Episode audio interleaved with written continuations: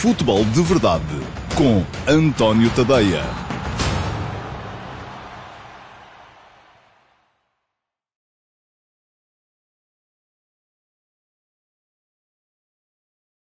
Olá, muito bom dia a todos. Eu sou o António Tadeia e sejam bem-vindos ao Futebol de Verdade, sexta-feira, dia 25 de setembro de 2020, última edição uh, desta semana do uh, Futebol de Verdade, uma edição que vai estar muito virada, naturalmente, para os jogos de ontem, os jogos que uh, permitiram a Sporting e a Rio Ave seguir em frente para o play-off da Liga Europa, mantendo intactas as esperanças de Portugal vir a ter cinco equipas nas competições europeias deste ano, isto se considerarmos, obviamente, que as competições europeias começam no final das fases preliminares. Ora, um, vai ser assim.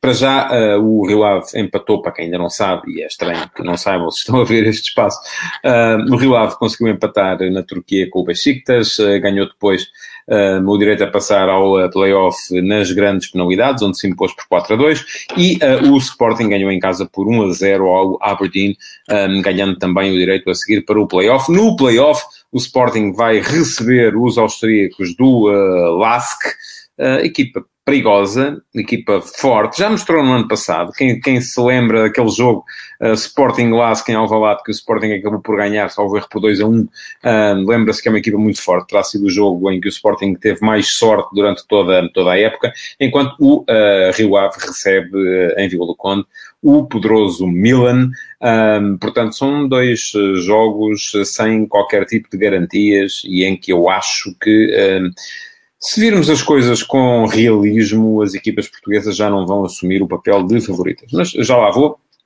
explicar isso lá mais para a frente.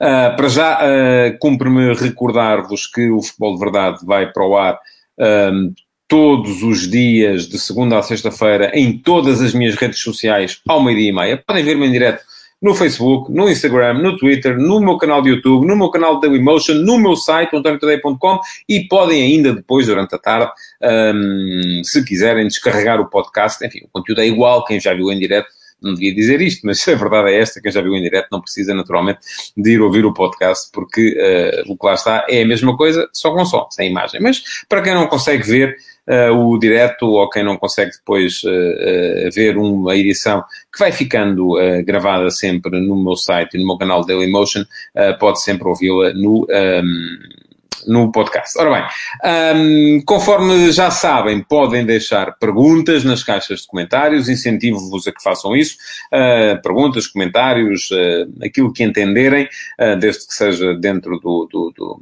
naturalmente, do devido respeito, um, e algumas delas vão ser aí inseridas durante o direto. Hoje está o Vítor Carmo a auxiliar o João Pieixo na coordenação desta, desta emissão. Eles vão escolhendo as perguntas que vão estando em, em, em direto uh, e um, algumas eu vou responder no direto, aquelas a que eu não responder no direto ficam guardadas uh, para serem um, submetidas à seleção e poderem ser incluídas no Q&A, o pergunta e resposta, que vai para o ar já amanhã. Uh, amanhã, meio-dia e meia, só no meu site e no meu canal Dailymotion, mas com links em todas as minhas redes sociais para quem quiser uh, ver um, com as respostas às perguntas que foram sendo deixadas por vós durante a semana nas emissões regulares do Futebol de Verdade. Muito bem, vamos a isso, uh, vamos um, à edição de hoje.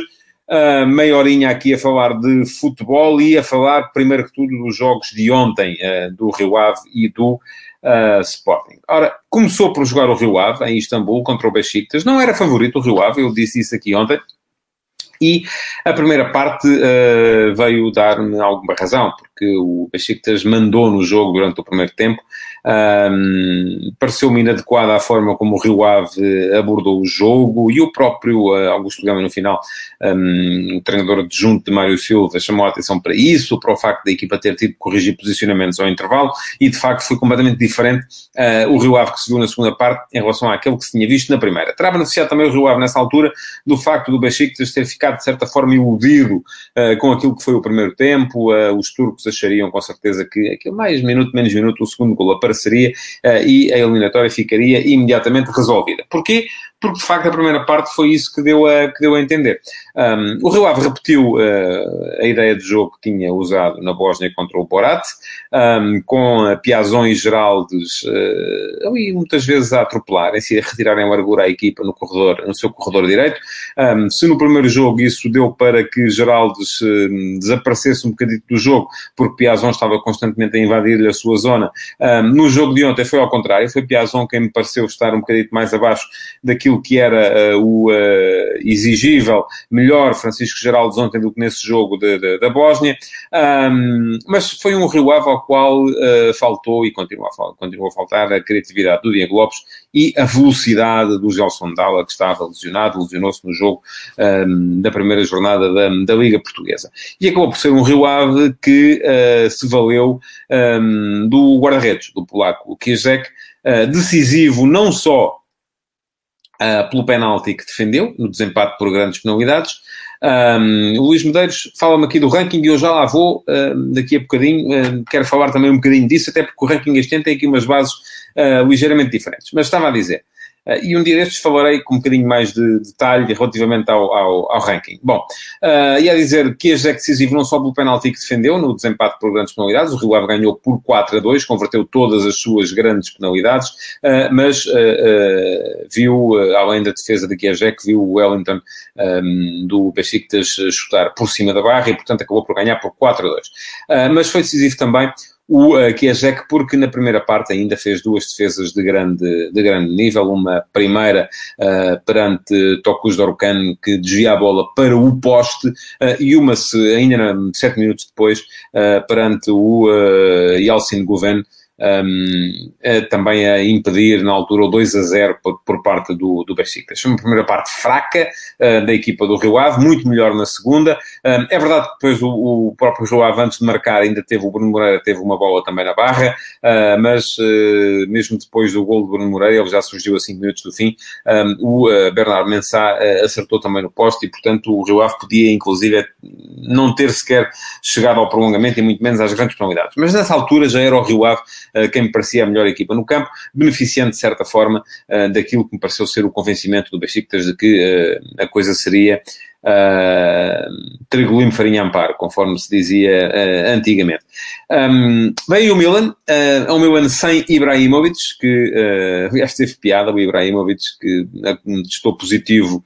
Uh, não, pergunta-me o Alves, será que temos Zlatan nos arcos? Eu creio que não, creio que ele vai ter que fazer uh, quarentena. Um, portanto, depois de ter testado positivo para a Covid-19, um, não vai, e ele inclusive vai dizer que o vírus uh, cometeu um grande erro em meter-se com ele, veremos se vai ser o Zlatan que vai acabar com, com, a, com esta coisa do Covid-19, claro que não, mas uh, teve, teve a sua graça. Um, bom, e o que é que me parece? Pergunta-me o Josias Martins se eu considero o Rio Ave o clube com o projeto mais estável em Portugal nos últimos anos. É um projeto estável, não diria o mais estável, mas é um projeto estável. Houve ali um, uns soluços na escolha de treinadores pelo meio, mas uh, regra geral não tem, não tem sido assim. Uh, mas há outros projetos estáveis, o Sporting Clube Braga é um projeto também estável, embora também mude muito de, de treinador.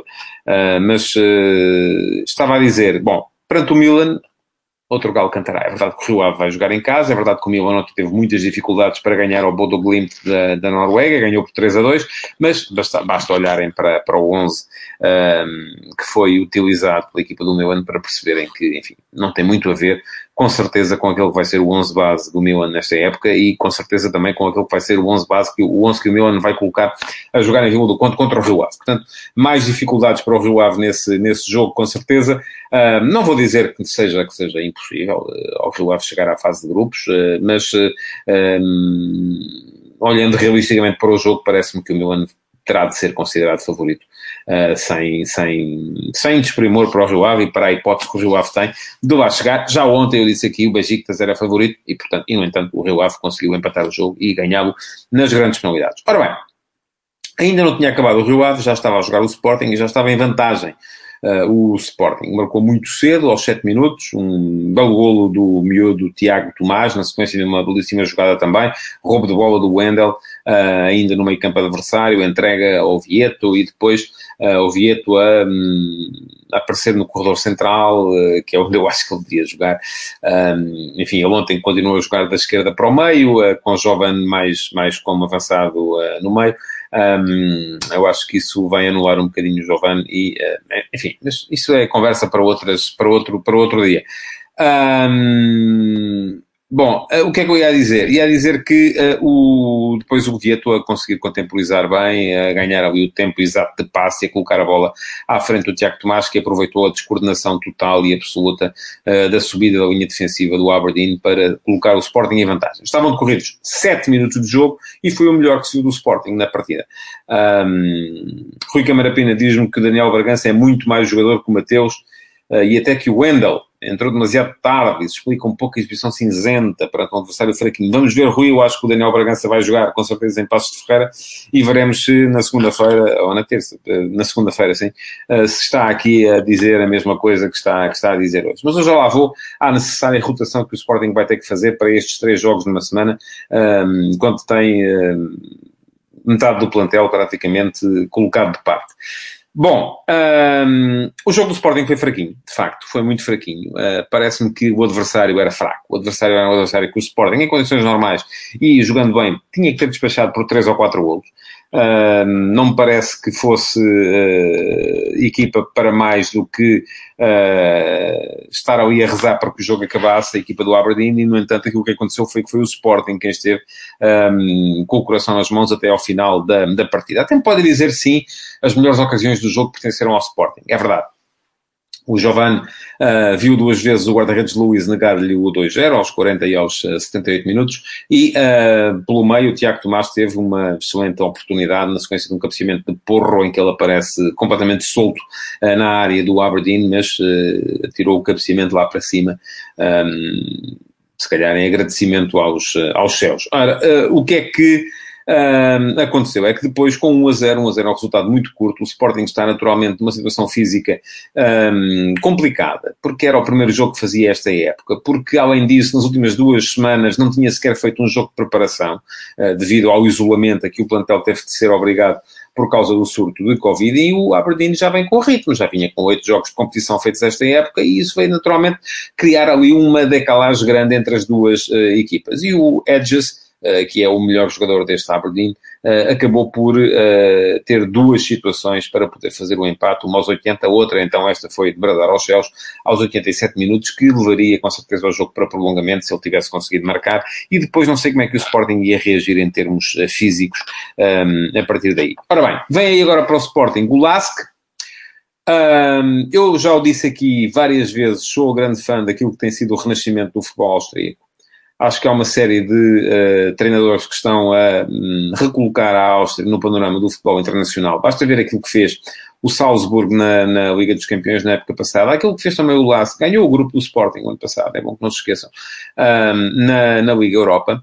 Um, e uh, isto a mim faz-me crer que este Lask é um adversário muito complicado. O ano passado o Lask veio jogar Alvalade, perdeu por 2 a 1, mas podia ter ganho e ganho largo, porque foram muitas as ocasiões de gol falhadas por essa equipa do Lask. Se bem se lembram, foi na altura em que o Jorge Silas estava a pegar na equipa do Sporting, o Silas tentou pôr o Sporting a jogar com 3 atrás, que é aquilo que faz também agora o Ruben Amorim, mas com toda uma grande diferença, que foi o facto de não ter tido pré-época e tempo para ensaiar o, o esquema e a saída de bola, uh, e o Sporting na altura perdeu inúmeras bolas ainda ali à entrada da sua própria grande área, uh, que podiam ter dado ao Vasco para ganhar o jogo tranquilamente. Ganhou o Sporting num show de eficácia por 2 a 1 uh, e um, acabou por perder depois o primeiro lugar do grupo, sendo derrotado por 3 a 0 em Linz, num jogo em que também não teve, não teve nada que se discutir, porque foi absolutamente uh, uh, superior à equipa do Lask. O Lask ontem um, aviou o Dunas Castreda da Eslováquia por 7 a 0. Uh, é verdade que os adversários tinham menos um jogador e que sofreram os últimos 4 golos a jogar apenas com 10, mas ainda assim é algo que deve levar o Sporting a pensar alto lá que está aqui uma equipa que pode vir a ser ameaçadora. E depois, há um terceiro fator um, que vai complicar e muito, com certeza, a tarefa do uh, Sporting, que é o seguinte: o Sporting não tem assim tanta gente para jogar neste momento. os jogadores que estão de quarentena por causa do surto de Covid estão fora das contas, não só para o próximo jogo no domingo contra o Passo de Ferreira, com três dias de recuperação, uh, e depois estão fora das contas também, com certeza, para o jogo contra o LASC na outra quinta-feira. Ora, o que é que isto significa? Significa que o Sporting vai ter ali, portanto, se tivermos em conta que o plantel tem 23 jogadores e que destes 23 nem todos são uh, jogadores para serem chamados ao 11 titular, um, significa que o Sporting vai ter, e que tem 9 de fora, uh, vai ter basicamente 14 jogadores uh, para fazer um, 3 jogos numa semana. Eu acredito que em Passos de Ferreira o Ruben Amorim vai rodar e que há muita gente que ontem não, não esteve no 11 que vai acabar por ser, por ser opção. E eu estava aqui a ver se olhava, uh, para não dizer nenhuma asneira, para aquilo que foi o banco do Sporting ontem um, para perceber que com certeza o Antunes poderá jogar, que com certeza o Daniel Bragança poderá jogar, que com certeza o Gonzalo Plata poderá ser titular. Veremos se, uh, como um ala direito, como entrou ontem para o lugar do Pedro Porro, ou se uh, como ponta do lado, do lado direito também, ou avançado interior por direito, enfim, uh, como quiserem chamar-lhe. Com certeza que Esporar também poderá jogar e isto poderá fazer com que o Sporting venha a poupar alguns dos elementos que ontem jogaram. O que eu vi ontem Uh, havia uma equipa insegura, havia uma equipa com um meio campo claramente insuficiente. Uh, e por isso, uh, com, tendo a concordar com aquela opinião que o uh, Rui Camarapina aqui deixou há bocado, que Daniel Bragança vai dar alguma qualidade ao meio campo, porque francamente achei que o Wendel acabou depressa demais e que o Mateus não deu à equipa a solidez que ela precisa. E daí que eu acho que é muito complicado para o Sporting qualquer ideia que passe pela venda de João Palhinha nesta, nesta janela de mercado. Um, o Sporting precisa do Palhinha, Uh, Dumbiá não está sequer inscrito, Batalha foi emprestado, uh, o Rodrigo Fernandes, enfim, está, com, uh, está também com, com Covid, uh, e portanto, uh, mas também não me parece que seja uma solução melhor do que o Palhinha ou que o Mateus Nunes, e eu acho que o Sporting precisa de facto do Palhinha para aquela, para aquela posição, um, e o mais depressa possível. Depois, Fez falta também, naturalmente, o Pedro Gonçalves, que foi só o melhor jogador do Sporting durante a pré-época. E isso fez também alguma diferença na forma como a equipa não foi capaz de ser uh, uh, concreta uh, e ter qualidade na decisão e na definição quando entrou nos últimos 30 metros. Alguém me perguntava aqui há bocado se eu. Um, o que é que eu achei do Porro ontem? Achei bem, achei que fez um bom jogo, foi dos melhores, ainda assim, da equipa do, uh, do Sporting. Um, mas aquilo que me parece é que esta equipa vai ter dificuldades e vai ter dificuldades já, uh, com certeza, em Passos de Ferreira, onde está uma equipa muito competitiva e que uh, vai tentar imprimir ao jogo um ritmo que o Sporting, se calhar, não estará em condições de, de aguentar. Pergunta-me João Ferreira se o Joelson vai ter bastantes minutos este ano. Olha, não sei. Eu acho que a lógica, a ideia é ele partir mesmo na equipa B. É um miúdo ainda uh, e há muita gente à frente dele. Se formos a ver, há Tiago Tomás, há Gonzalo Plata, há Giovana, há Esporá, um, há Vieto, há Pedro Gonçalves, que aparentemente será para jogar ali também uh, na frente. Portanto, há muita gente à frente dele e não será com certeza fácil um, vir a, a, a, ter assim tantos, tantos minutos. Um, bom, uh, já disse que o jogo com o Lask vai ser com certeza muito, muito complicado, sobretudo por esta questão da gestão dos minutos e de vermos o que é que o Sporting, o Sporting vai ter que jogar muito mais do que jogou ontem com o Aberdeen uh, para conseguir ganhar ao Lask. Disso tenho a certeza, porque uma sorte como a que teve o ano passado no jogo em casa com o Lask não vai certamente repetir-se. Bom, um, arrumada a Liga Europa, falta, falta falar naquela questão do, do, ranking e eu uh, vou ter ainda que aprofundar esta ideia que me surgiu mas há aqui uma questão, eu não sei se vocês sabem como é que o ranking funciona. Uh, o ranking da UEFA uh, funciona basicamente uh, com a divisão dos pontos feitos pelas equipas de um determinado país, pelo número de, de equipas que esse país juntou ou teve no início. Portanto, não são as que entram na fase de grupos, são as que entraram no início. Portugal, o seu total de pontos será sempre dividido por 5, porque estiveram 5 equipas no início, ainda são as 5 que estão neste momento. De resto, Flóculo Porto, Benfica, um, Sporting Clube Braga, Sporting e Rio Ave. Uh, portanto, será sempre a dividir por 5. Um, o que é que acontece? Um, falou aqui alguém já uh, na, nas eliminações das duas equipas russas, isso é naturalmente bom uh, para Portugal, porque a Rússia foi o Luís Medeiros, como disse, Dinamo Moscovo e Rostov já eliminados, boas notícias para o nosso ranking, é verdade, não pontuam mais, acabou, uh, mas há aqui uma questão que é preciso ter em conta também, é que nesta fase preliminar as equipas costumavam ter dois jogos, portanto faziam duas, tinham duas hipóteses de fazer pontos. Uh, se ganhassem os dois jogos, somavam, porque no ranking somam-se dois pontos por vitória, não três, como acontece nas classificações normais, somavam quatro pontos. Neste momento são a um jogo. Uh, na Liga dos Campeões há dois. Portanto, gera-se aqui um, uma sensação de desigualdade uh, que eu ainda vou ter que olhar para isto com um bocadinho mais de atenção. Um, mas creio que se Portugal conseguir fazer passar pelo menos uma das duas equipas que tem uh, neste momento na, no playoff da Liga Europa, tem todas as condições para manter o sexto lugar no ranking e manter as três equipas nas Champions por mais um ano. Até porque este ano Portugal ainda vai ter só uma equipa nas Champions, onde os pontos são mais difíceis de conquistar um, e uh, para o ano já vai ter dois, já, vai ter duas, uh, eventualmente três. Uh, e aí sim vamos assistir com certeza a uma queda de Portugal e à ascensão da Rússia, porque lá está, na Champions é muito mais difícil conseguir pontos do que é na Liga Europa. Seguindo em frente, um, no, no, no programa de hoje há mais temas para, para, para tratar. Uh, queria falar-vos ainda, naturalmente, das palavras de Carlos Carvalhal. Aliás, escrevi sobre isso hoje de manhã no último passo. Quem quiser dar um saltinho ao antoniotadeia.com, no fim do programa, uh, tem lá um texto sobre isso, sobre a competitividade no futebol português. Um, porque o Carlos Carvalhal, ontem, para contar a história rapidamente, o que é que ele disse? Disse que há ainda 20 pontos, e ele serviço da última, do, da classificação do último campeonato, há ainda 20 pontos entre os dois verdadeiros candidatos ao título, Futebol Clube Porto e Benfica, e depois os uh, outsiders, Sporting Clube Braga e Sporting.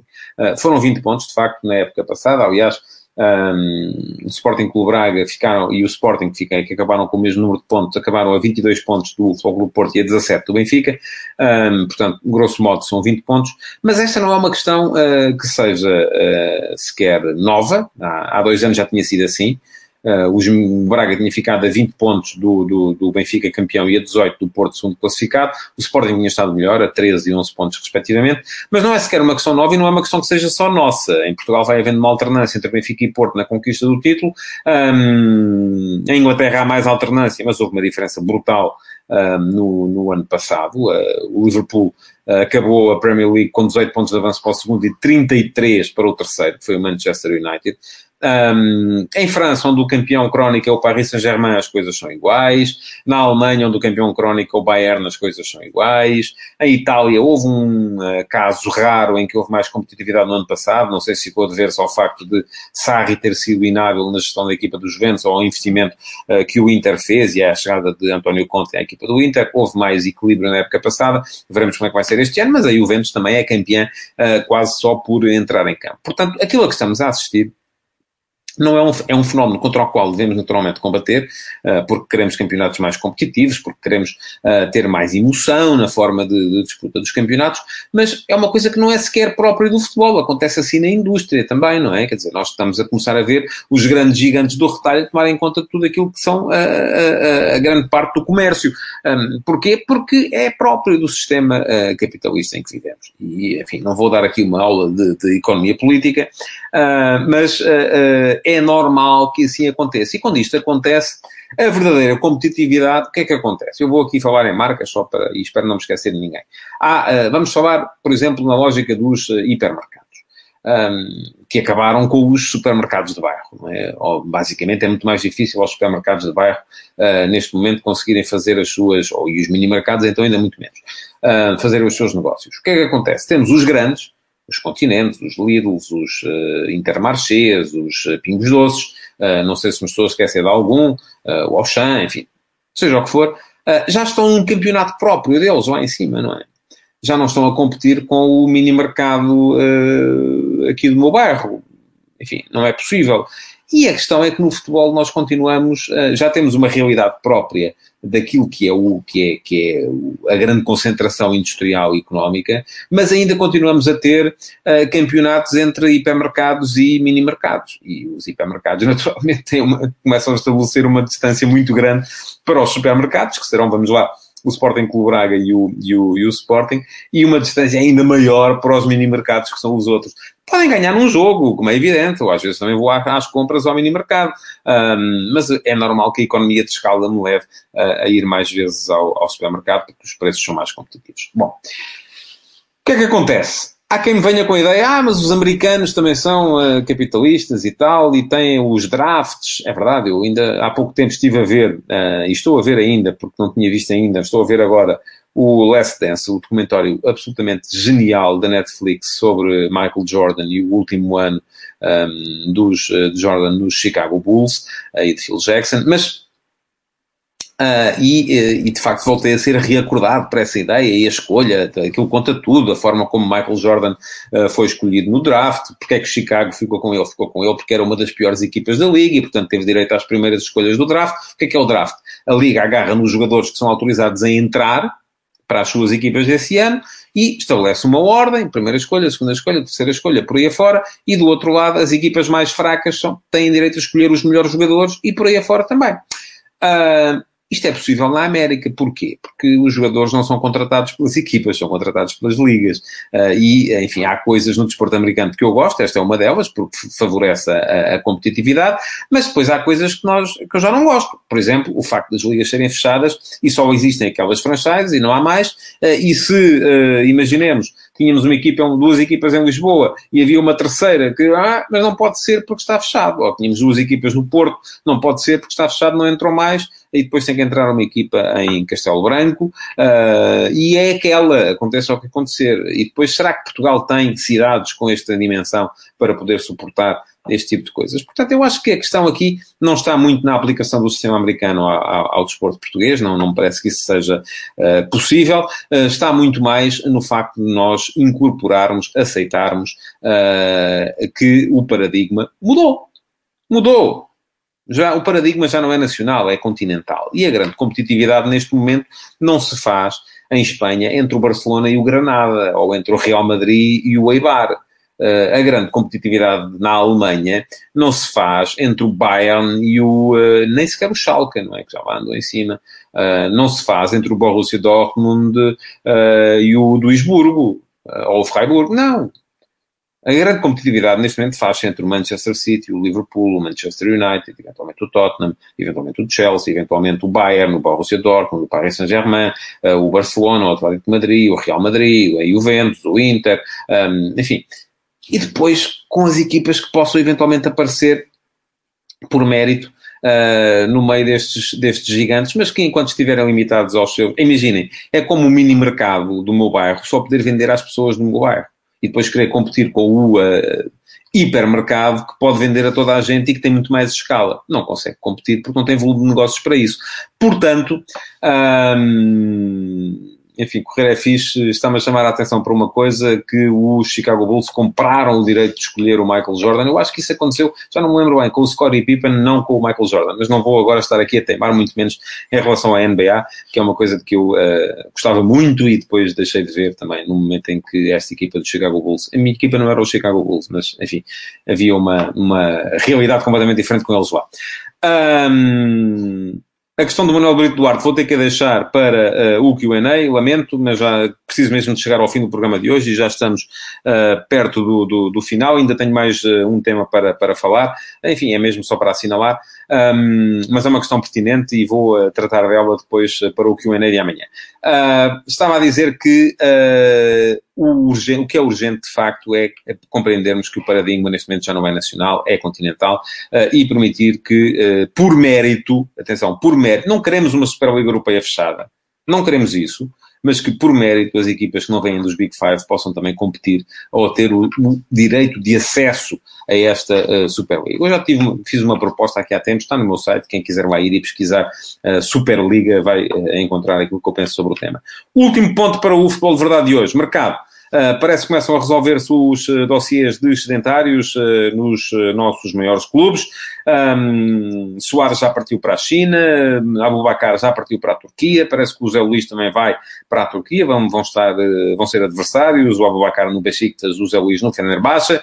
Um, grande parte destes negócios por empréstimo, é verdade que é assim.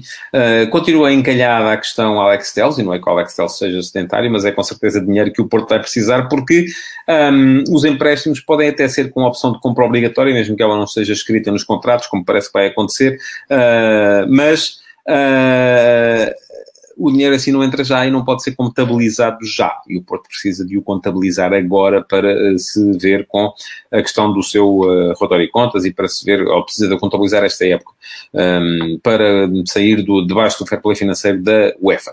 No Benfica, Feiza já seguiu para a Arábia Saudita também, um, ehm, Florentino para o Mónaco acho, tão, acho um desperdício tão grande, palavra de honra. Acho que Florentino tinha futebol para jogar neste Benfica.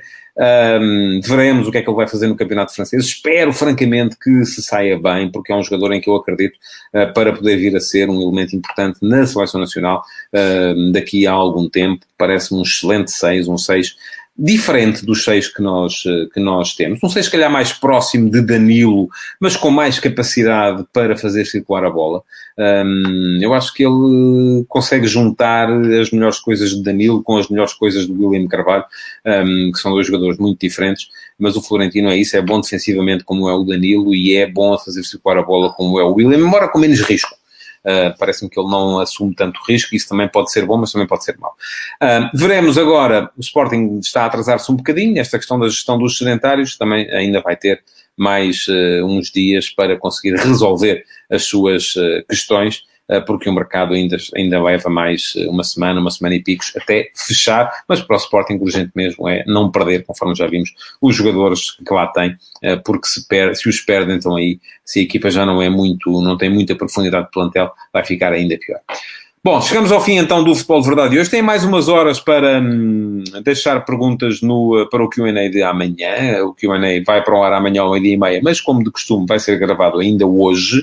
Aliás, isso na semana passada gerou aqui alguns problemas porque eu não falei do Famalicão Benfica no QA. Uh, ah, enfim, é normal, não havia perguntas, a Fórmula com o Benfica foi na sexta-feira à noite uh, e grande parte das perguntas eram sobre a derrota do Benfica na, em Salónica contra o PAOC, foi muito disso que eu falei e claro que houve logo quem encontrasse aí maneira de achar que eu estava a ser contra o Benfica, anti-benfiquista, uh, porque o Benfica ganhou ontem e estás aqui a fazer um programa a falar da derrota de terça-feira. Bom, é assim que funciona, as perguntas são aquelas que vocês fizeram durante toda a semana, de segunda a sexta, no uh, Futebol de Verdade, e uh, uh, depois, uh, no final disso tudo, um, eu ao sábado faço a resenha das melhores perguntas e respondo-lhes no, no, no, no, programa que vai para o ar também ao meio-dia e meia. Ainda têm mais umas horas para deixar as vossas perguntas para amanhã.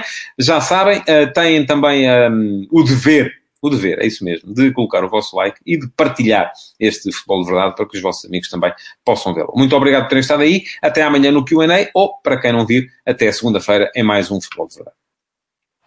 Futebol de Verdade, em direto de segunda a sexta-feira, às 12h30